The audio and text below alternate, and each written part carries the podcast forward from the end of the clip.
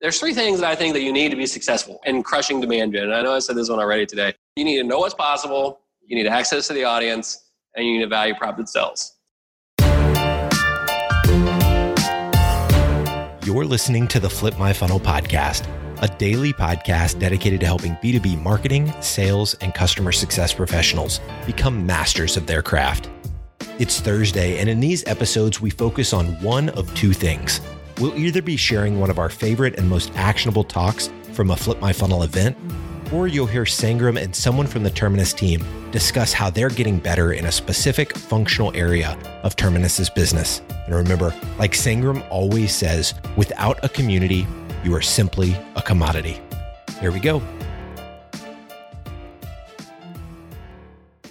All right, so why Phononic and why Daniel? All right, so first of all, Phononic is a phenomenal company. The more I learned about this company, I was like, man, this is this is really cool. First of all, they have raised over 160 million dollars, so which means whatever they're doing, they have some epic stuff going on over there, and we're going to hear more from Daniel about it. They are all about high growth, and to them, growth, and no matter how you want to go get it, it's trying to go different sectors, different products, different delivery lines. They're trying many different things. You're going to hear a lot more about it. But you think about a company that is literally changing the world. They're changing the world when it comes to heating and cooling of stuff, right? So you're going to hear what that exactly means. But he was sharing with me last night. And one of the things that Daniel was like, man, first of all, he has done at five different companies prior to this, he has built up a demand gen team from ground up. So we're talking to someone who has actually done it not one, not two, not three, not four, five times. So knows a lot about tech, understands where technology go. And from there,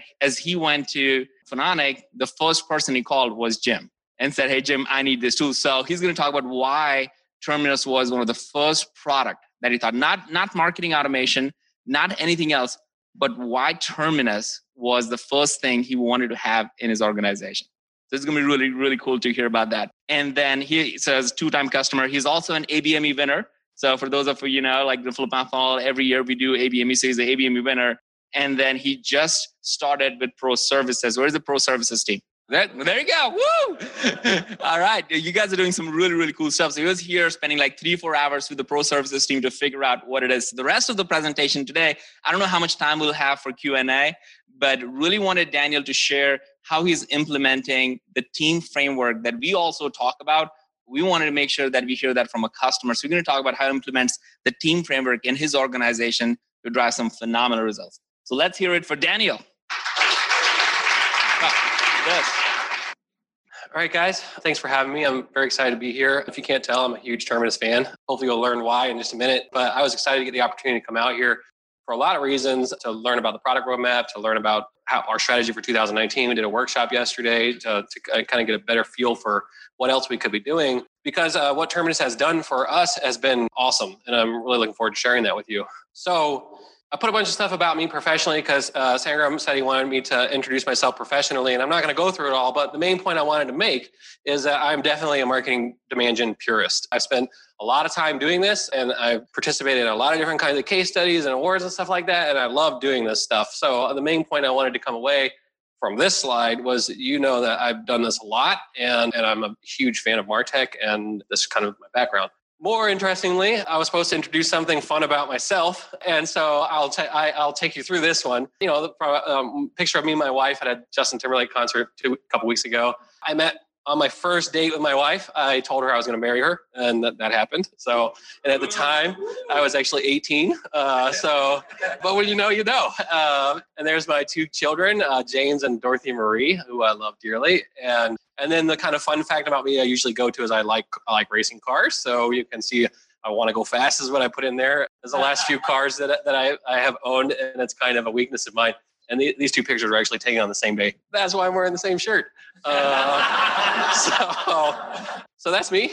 But it's not really all about me. It's also about the team. And I really wanted to make that point. You know, we would not be successful if not having a kick-ass team helping me do that. So you know, I put Jim first because Jim's where I started, and then Liz because Liz is who's been owning the account so far, and then I put Karen and Lexi because they recently came into it, and it really is a team effort, and I'm very appreciative for that. And I know that many of you uh, impact what we're doing as well, just behind the scenes. So I'm very appreciative of that, and I've certainly learned in my life that you can't be successful without other people, other good people around you. So thank you very much to you. So I also wanted to introduce Phononic and help you understand what Phononic's doing. Uh, it's I'm not going to lie, it's kind of a difficult thing to understand at first glance, but the main point is solid state inevitability. And when you think about data, uh, nothing changed data more than semiconductors and processors. Nothing changed telecommunications more than chips in your mobile phone. Nothing changed lighting more than LED semiconductors changed lighting. Nothing is changing refrigeration like chips, are changing refrigeration. And so we make chips, we make these uh, that replace these and can be as small as that. And they don't just replace compressors, but that's the easiest one. So we cool and heat things with no moving parts through through thermal electronics, which I'm killing myself because I left two of them upstairs and I was to pass them around during the, you know what I mean? Because you turn around, they get hot and cold. But that's what they do. So why does that matter? It's not always so obvious. There's a lot of places that heating and cooling is applied. So in cold storage, like like refrigeration, 120 million compressors are sold annually only 70% of US food is stored properly, and only 5% of Asia, the food in Asia is stored properly. Every single one of those compressors, theoretically, if Phononic gets its way, will be replaced by a chip, not a compressor, because compressors suck. uh, optoelectronics, which is something I'm sure nobody has heard of, is the transceivers that transmit data down the fiber optics. So something like 5G data, which is coming to your phone, is only possible today through thermal electronics because thermal electronics heat and cool the laser to keep them in the right wavelength to shoot more lasers down the pipe so you get more data. So, not that we're not the only people who make these, but we do make the best ones. And uh, and I could get into why it's, it's scientific, but I won't. You know, and then as far as big data centers, things so data this this stat says data centers consume three percent of the world's power. That's crazy, right? That's a lot of power. Our chips can be as much as 40% more energy efficient for that function. And if you think about the biggest thing that limits computing, computing is heat. And when you think about data centers, it gets really hot. So we can cool in very tight spaces. When you think about vaccines, billions, B, billions of vaccines are lost in transport today. Billions, because if a vaccine gets out of a certain temp range, it kills the vaccine. And that happens for a couple of reasons. Number one, compressor based technology doesn't run well on batteries because it kicks on, it takes a lot of energy. And number two, compressor based technology, because of the way it works, it kicks on, it gets cold, it kicks off, it gets warm, it kicks on, it gets cold, it kicks off, it gets warm. And that range is really hard to maintain. Well, with solid state technology, there is no range. So literally, the CDC guidelines for storing vaccines says put water bottles in the corners of your fridge so if they freeze, you know you're out of spec. That literally is in it, and that's crazy, right? Your vaccines that you get today, literally, they have to put water bottles in the corner to make sure they're not getting frozen. They're like, that's insane. Like, nobody would do that if there was a better way, which is exactly why Thermo Fisher partnered with us and we're their, their exclusive dis- distributor. And we're basically transforming medical refrigeration with solid state technology. You know, getting into retail and merchandise, which I got some bonus content added in uh, on another slide, we open up a whole new way of freezing and cooling because you don't need different power requirements, you don't have heat reject. So there's a lot of opportunity in, in, retail space to change how you put things in the store. So like right now, the example I was giving yesterday is why is the mozzarella not next to the tomatoes, not next to the crackers, right? Because in a grocery store today, you have to put the freezers in the freezer section, and the refrigerator in the refrigerator because that's just how the stores get wired because of how the technology works. And we are changing that you may have seen the Pepsi Bottling Ventures announcement a couple days ago, where they're basically replacing the refrigerators with Phononics technology.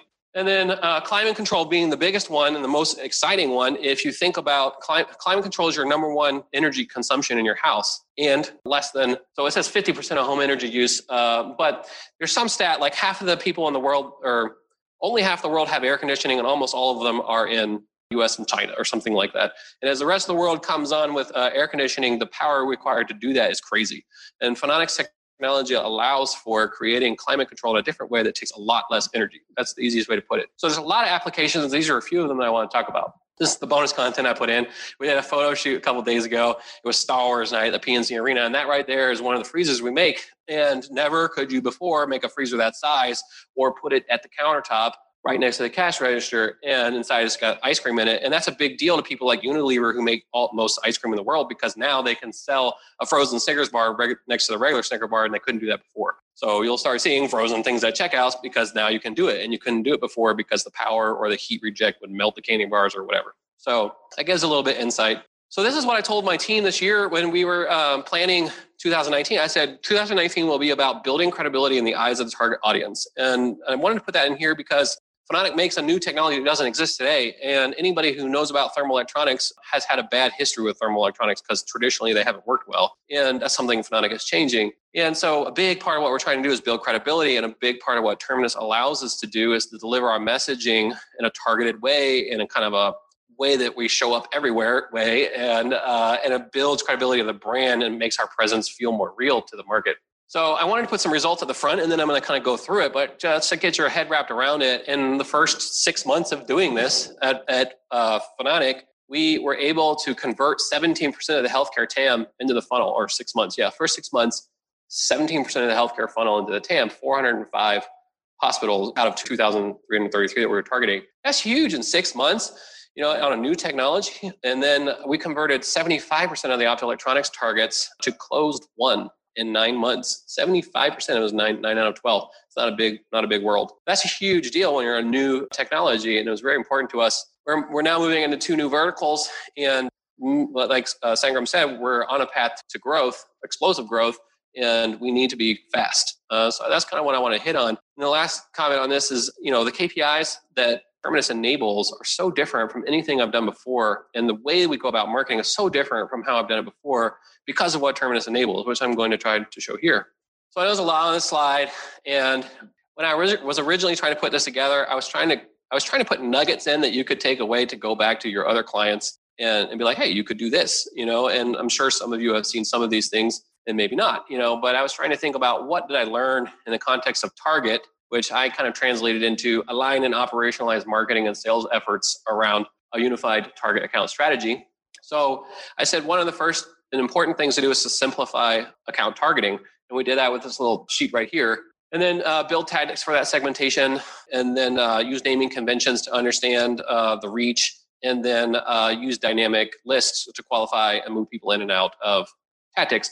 But what I wanted to say was the biggest challenge that I have run into when I talk to other people is they don't know where to start and they get hung up on like how do I how do I even get going on this? And a lot of people like just the prospect of getting with their sales organization and building a target account list is just so daunting and sometimes impossible because I think sales is just so disconnected from marketing. And so I really wanted to make the point that it doesn't have to be perfect you can slim it down and you can make it more simplified. And the most important thing is just start on it. And even if you, as the marketer, have to make it up to get started, still get started. Like, don't not start. So, when I think about campaign execution or engagement and what we have changed with Terminus, one thing I learned is that uh, it's very important to be buyer journey centric when we're creating the content. And a lot of content we create is buyer journey driven. And uh, and we started doing that a, a year ago. And um, and we wanted to make sure that anything we were creating fit a stage of the buyer journey. And then we wanted to try to map that back to the personas we were targeting. And one of the things that's really interesting with Terminus is that you can do that perfectly by targeting certain departments with certain messaging. So as we started getting into it, one of the other big things that we learned that I wanted to kind of share was how we changed our blogging strategy to fit with uh, Terminus. And so this is a campaign calendar, which is super hard to see. But we were basically plotting the events that were on the calendar with blog topics, with Terminus topics, and releasing them on a regular cadence. So one of the big things we changed is we would drop every time we drop a new blog, we drop a new Terminus content, and that's what you, are seeing here. We learned every time we drop new Terminus content, engagement would would spike big time. So once we started seeing that, we really wanted to see, well, how can we do that better? And so the easiest way to do it was to time Terminus ads with blog content and put it out. So it's a very easy way to build some ammunition for Terminus. And I wanted to make sure I shared that. And then um, one of the other big things that we learned from an execution, execution perspective is the value of starting early what we learned is if we launch the campaign two weeks in advance of launching the other tactics, it has a massive impact on how all of the other tactics uh, launch. Previously, we would just drop an email campaign or we would start a call campaign or we would do a, a social campaign. And what we found is if you launch the Terminus two weeks in advance and then launch the campaigns, we saw significant climbs in uh, conversion rates across all the different channels. And so it, one of the things I really wanted to point out was the value of just starting that campaign. And one of the other things that I found that I thought was interesting was even if you don't have budget to spend on that campaign, if you launch that campaign and put a very minimal budget into it from a tactic perspective, you at least get the tracking that flows through from like what accounts are on your site and you get some good insight into, you know, as you're executing these other tactics, how that's influencing vendors come or target accounts coming onto your site.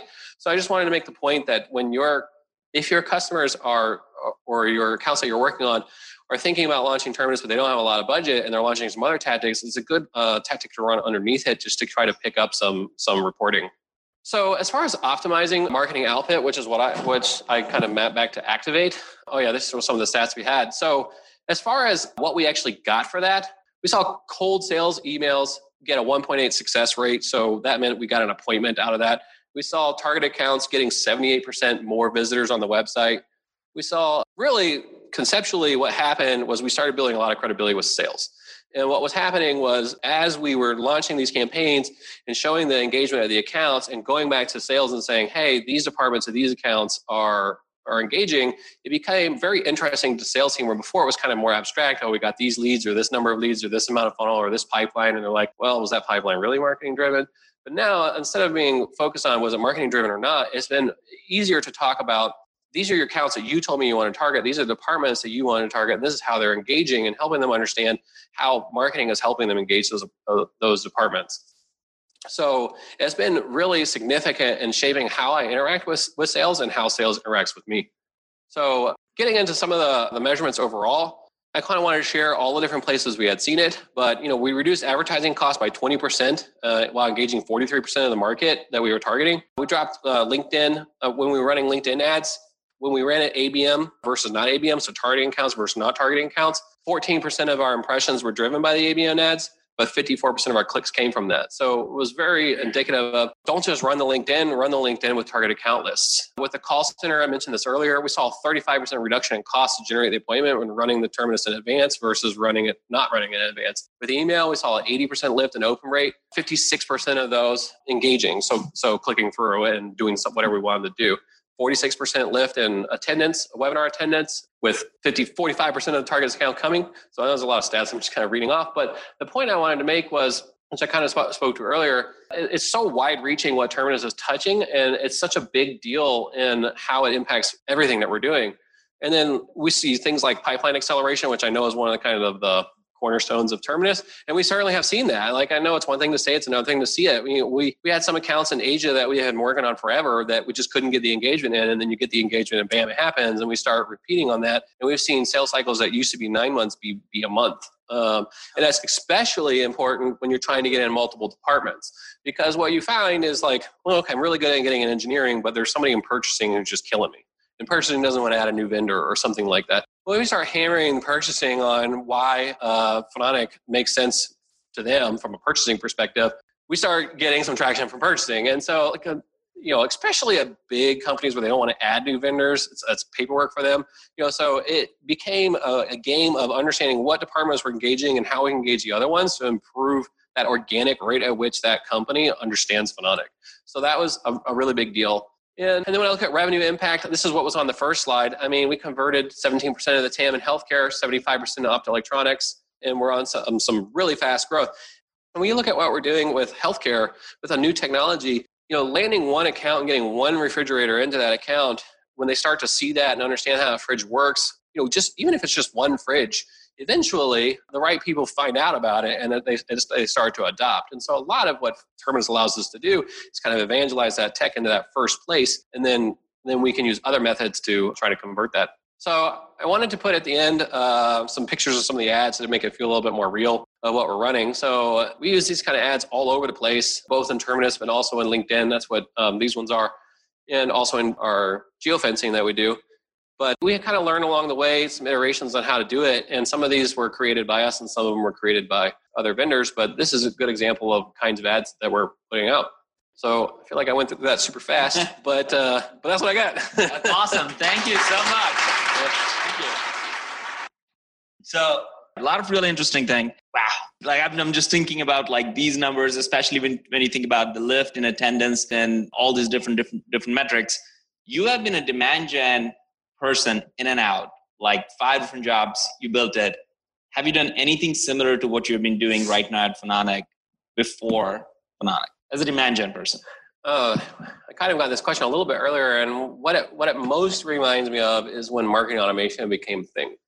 And you know, I, this is a, a long time ago now, but really, we were talking about this earlier. I think 2009 or something like that was when I first had my first conversation with Pardot. And I remember walking away from Pardot and being like, "Oh my God, think about all the things we could do," and uh, and it was it was huge. And you know, you fast forward 10 years to today, and that's the same feeling you get with with Terminus. There's just so much opportunity. The gears just really get turning on wow, there's a lot of stuff I could do. And so that's the closest like I can relate in terms of feeling, but in terms of impact, I've not used a tool with more flexibility and more runway for testing and more runway for there's also much a much more it's much more friendly for failure too. Because if you run an ad campaign that doesn't work or an ad message that doesn't work, it's not really the end of the world. It didn't really cost you a lot of money. Whereas if you drop an email campaign that's got the wrong messaging in it or accidentally send out the wrong whatever, or you spend money on a call campaign with the wrong script, it's really expensive. So, you know, in general, gives me somebody who's been doing it a long time, and I imagine other people the same way, it gives you a lot of tools to try a lot of stuff and and really get some exciting results out of it. Yeah, that that's cool. We we talk about that like we were talking about this earlier in the product session. Is that how do we where are we thinking from a product platform perspective and where are we really going what one of the things you said which i wanted to see if you could double click on that is when you started at Phononic, you had an opportunity to restart not only from a team perspective but also yeah. from a tech stack perspective. And you had all the options right? You yeah. it seems like you had the budget like budget wasn't an issue. You're like you can choose whatever is the best because growth is what really you cared about. And then you said like well the first thing one of the very first things you did there was like before you even talked about marketing automation or changing anything else is like you need terminus. So i'm curious because obviously we think that we're building and doing something really really yeah. cool but like what was it for you that was like man this is i have to have it so again, back to being the flexibility of the platform and uh, so many different use cases of it. But you know, I've said, I've said a lot today, so uh, I gotta I gotta remember uh, what I haven't haven't said so far. But there's three things that I think that you need to be successful and, and crushing demand gen. And I know I said this one already today. You need to know what's possible, you need access to the audience, and you need a value prop that sells. Someone know what's, know what's possible. Know what's possible, okay. access to the audience, and a value prop that sells. Okay. I can't control the value prop. That's somebody else's problem internally. I entirely control what I know, whether it's possible or Terminus gives me access to audience unlike anything else before. And when the world is your audience that you need to build segments around. You know, something like Phononic's technology that can go in so many places and we're not exactly sure where, and we're trying to figure that out as we're going. I need to be able to move very quickly on what segments I'm going to target and why, and I need to to turn this one off and turn that one on. And, and I need, hey, maybe today I'm targeting this department, but actually I need to target that department. You know, if you're going out and buying lists or building call campaigns or doing whatever you're doing, there's a lot of costs incurred to get after a segment. Whereas with Terminus, you don't you don't incur any costs other than the advertising cost. Like there's no infrastructure cost to get after a new segment, you know. And and so once I understood what we were after, uh, Terminus made a lot of sense because it allows you to rapid fire so many different places so fast.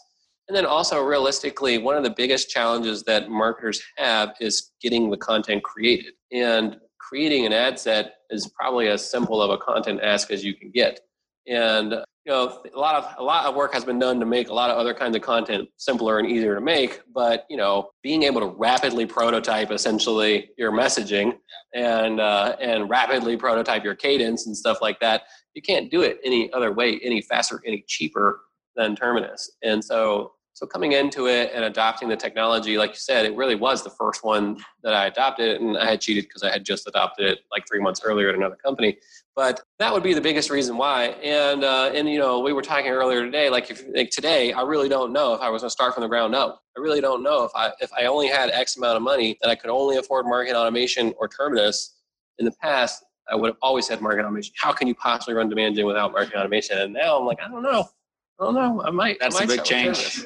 That's a yeah. big change. Can we get a round of applause and like just change it? That's like that's changed right there for the product team. All right, so we'll open up for questions for everybody to ask. Like, can you share? I think one of the things that we're asking every customer to come and share is there just overall tech stack. So we just get a feel for yeah. what is it that you're using? What, what do you consider core to doing just your job better? Um, and then if you have questions, just raise your hand and I can run. So we recently adopted Bombora through Terminus, and obviously we have Terminus, and we're doing the advanced analytics, and so that's my analytics piece of things Of course, we're using Google Analytics and stuff like that as well. We're using Pardot for marketing automation for a couple of reasons. And I've used a lot of marketing automations in my life, and that's the one I'm on today. And we're using uh, BrightEdge for SEO, and particularly we use the content platform that they have, which is really slick. Not seen that, Link Equity Manager is pretty cool. Just adopted Uberflip. It's my third time adopting Uberflip, so a lot of interesting. That's why I was saying I don't know about marketing automation because I might go turn this Uberflip instead. But you know, and then we're using Salesforce CRM those are the core ones that we have. I use a couple of different data providers, ZoomInfo, Hoovers, Definitive Healthcare. So there's some data providers. I'm just trying to think through the different categories of technology, but those are the big ones. I would say like absolute core is going to be Terminus, marketing automation, which is Pardot in Salesforce. I mean, yeah, that's, that's, that's the absolute core. Seems like it's kind of coming into it, you know, as, as we start replacing landing pages, Uberflip streams and stuff like that. Yeah. Sounds good. All right. Question. Um, it's so awesome and exciting to see the results that you've had and to see that your ABM program is clearly like an engine that's up and running and you know we're always making iterations, but it's in a really good place. But just curious because we talk to a lot of our customers about this crawl, walk, run approach, and yeah. if there was a point where you stalled out or hit a roadblock and weren't sure if it was the right path and like how you kind of overcame that or continued on. I would say we've been running, running faster and running faster, faster. You know and, and, i'm cheating a little bit because because it's not my first rodeo and because i'm in an environment where inherently there's just less there's just less red tape which i realize is a little bit of a dream come true for people like me. But i, I think i think about the crawl, crawl walk run you know the crawling was understanding what a terminus tactic was. Before i got into it it was just another tactic in the another arrow in the quiver as i always say. And it was just like hey we're going to do this campaign we're going to do these things and we're going to do a terminus tactic you know? And, and over time, I started to view Terminus tactics as more foundational than that. And so they started becoming, well, every segment needs a Terminus tactic running at all times. That was just kind of how it shifted. And then as we got after that, I started realizing we need more content to be able to do that because you can't run the same ad set forever. Uh, well, you can, but you shouldn't. And so then it became, well, how am I going to get enough content to do that? And so then it became much more strategic. It was because you really had to yeah, have to understand the strategy, the content strategy, and how that maps back to the the terminus stuff that you're doing so that you actually have the content that you need to make it work. And that's where we, and I, I feel like I butchered my slides, but that's where the, the um, editorial calendar really came in. We still are building it by segment. We're still building it by user group. And then we kind of planning editorial content, like blog content primarily, to change the ads out. But then when we have a campaign come in, we still can drop in campaign ads. And this is what was really interesting about Terminus as well, is like you can just add another ad set to the campaign. So I just run my editorial ad set and then the campaign ad set. You know what? If the editorial runs better, editorial runs better. Uh, you know, like maybe that asset wasn't so good. So I think the crawl, walk, run, and from a marketer's perspective, was what even is a terminus tactic, and getting away, getting away from thinking about tactically to thinking about strategically. From a sales perspective, which is probably the other half of the battle, I've had this challenge more times than once, which is funny to even call it a challenge. Generating too many leads you know, if you generate too many leads for your sales team too fast, they start to cherry pick. They start all sudden to start to find reasons why your leads aren't good, you know, because ultimately the sales guy is just pissed that he has to call 100 leads or whatever. And that has certainly happened to me before. And, you know, but what Terminus allows me to do is I guarantee you that if your sales guy gives you the 10 accounts that he wants to get in and you give him 10 leads back for those accounts, he's going to call all of them for sure. But if you just pick the 10, let's go to 100. If you if he gives you 100 accounts and you get 100 leads, he's going to call those leads. If you get 100 accounts and he didn't pick those accounts, he doesn't know he or she didn't know what those accounts. He's not going to call those leads. So he's going to figure out whatever he or she can do to not call those leads because there's 100 of them. You don't got time for that. So I think one of the big things that I've learned from a sales perspective is you know how to even approach sales about it, how to get their gears turned about it, you know, and how to do that account planning and simplifying it until they catch up because you know it is it is an advanced concept and it's new. A lot of sales guys have been selling a long time and never used Terminus. They didn't need it before. Why do they need it now? So I think it's been a little bit of an adoption race too. So first of all, I just want to, I think, on behalf of all of us, can just say thank you for coming in and sharing. It was, uh, it was really great, especially coming right off after our uh, kickoff, where we just we started to talk about not the effect that we're having on customers like Phononic, but also the customers that you're serving and the downstream effect of what it means to help grow B2B companies. And this was just we couldn't have asked for a better example. So thank you so much. Something you just said is is really interesting, and that was just what is the uh, i guess the lead gen environment within Phononic? how do the efforts of your abm strategies work co- coincide with some non-account based type of tactics that you might be employing at the same time if you are doing any at all and the reason for that is one thing we talk about here internally is the concept of abm for everyone and some companies are just dipping their toe into it and it's kind of abm 1.0 whereas others like yourselves are you know you're cranking it's it's scalable you you know what you're doing. Um, so we're always interested to learn about how does this pair with the lead gen efforts. Well the answer is a couple of different ways.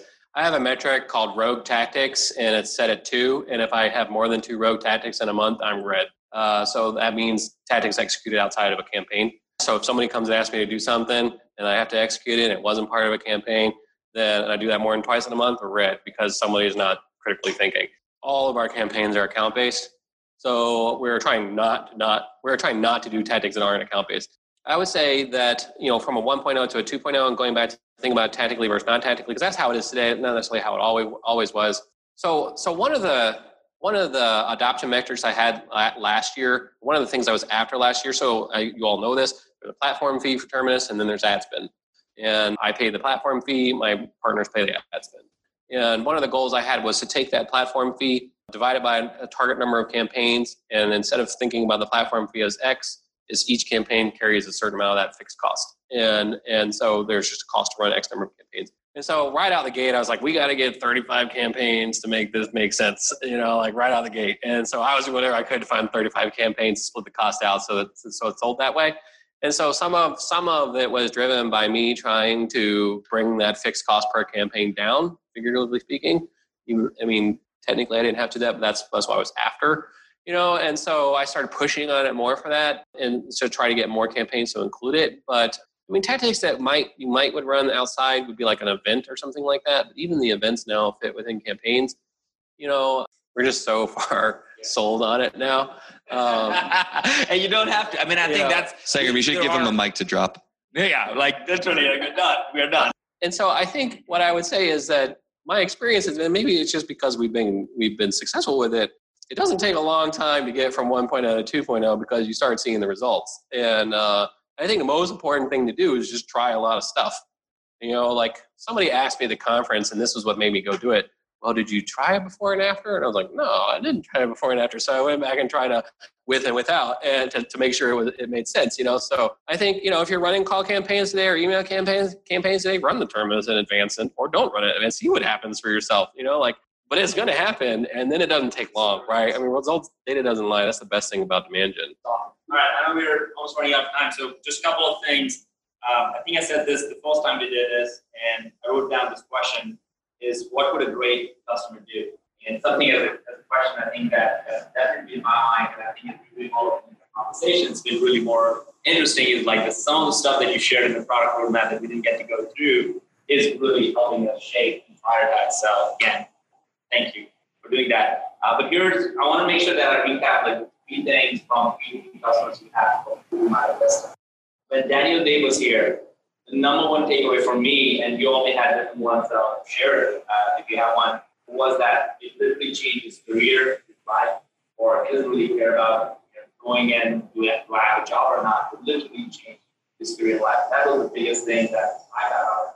One of the things Jeremy talked about that was again very eye opening was that they went from having 22 different technologies to do what they did to like six. That pointed to consolidation of tech stack and what we're trying to do with the team framework I think what, what I'm hearing from you today, which is big, really, really big, like this stood up for that, is the fact that when you are comparing a few years ago, you probably didn't think that was an option, marketing automation, and, and that you have to have it. And now you'll have to think a little bit harder about you really want a marketing automation or you really want a platform. I think those are like big takeaways that you all need to think about. What are we really learning from these how we use it in our sales, marketing, whatever the processes. So Again, Daniel, on behalf of everybody, thank you so much.